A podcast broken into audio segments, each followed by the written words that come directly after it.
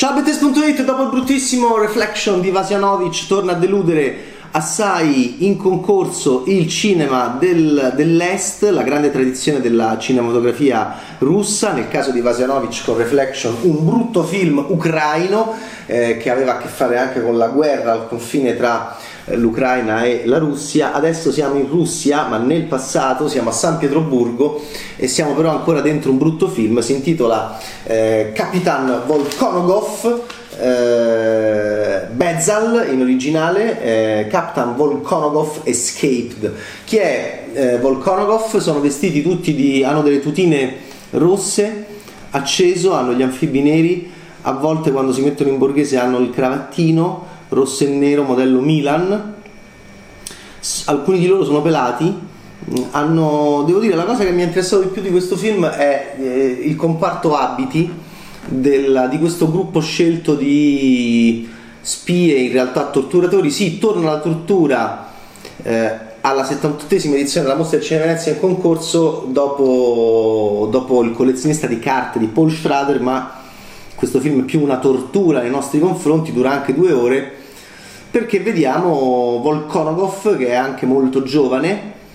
è molto pelato che deve scappare all'improvviso, quindi da uh, carnefice diventa vittima. Sì, fa parte di questo nucleo assurdo di polizia segreta che però sembra più un gruppo di ginnasti, fanno un sacco di esercizi, sollevano i pesi, fumano queste sigarette. La cosa più bella del film sono queste sigarette stupende russe con questo filtro gigantesco, hanno il filtro più grosso della, della parte col tabacco, le fumano in continuazione, sono molto estetiche è ancora un momento in cui ricordiamo l'unico e solo Jean-Paul Belmondo che con le sue gouloirs caporal attaccate alle labbra, incastrate perfettamente nelle labbra fino all'ultimo respiro, cambia la storia del cinema e impone le gouloirs caporal come le sigarette più cinematografiche perché corte, perché come stavano bene tra le sue labbra carnose. Eh,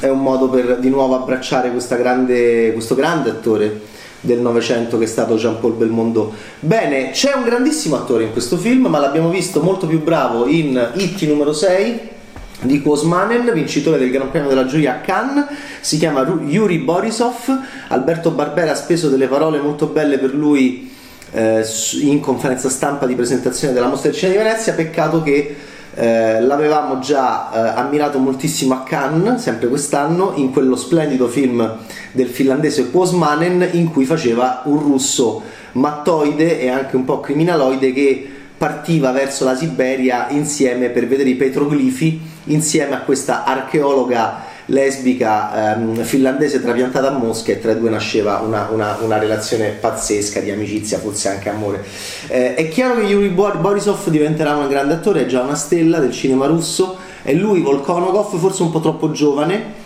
per questo ruolo, eh, perché è anche molto meno bravo ma è un grande attore. Segnatevi questo nome, Barbera mm, non può sperare che venga scoperto da Venezia, anche perché il film è bruttino, assai, è stato scoperto già a livello internazionale dal Festival di Cannes perché il film di Postmanen ha vinto anche il Gran Premio della giuria ex equo con Faradi. Eh, di cosa stiamo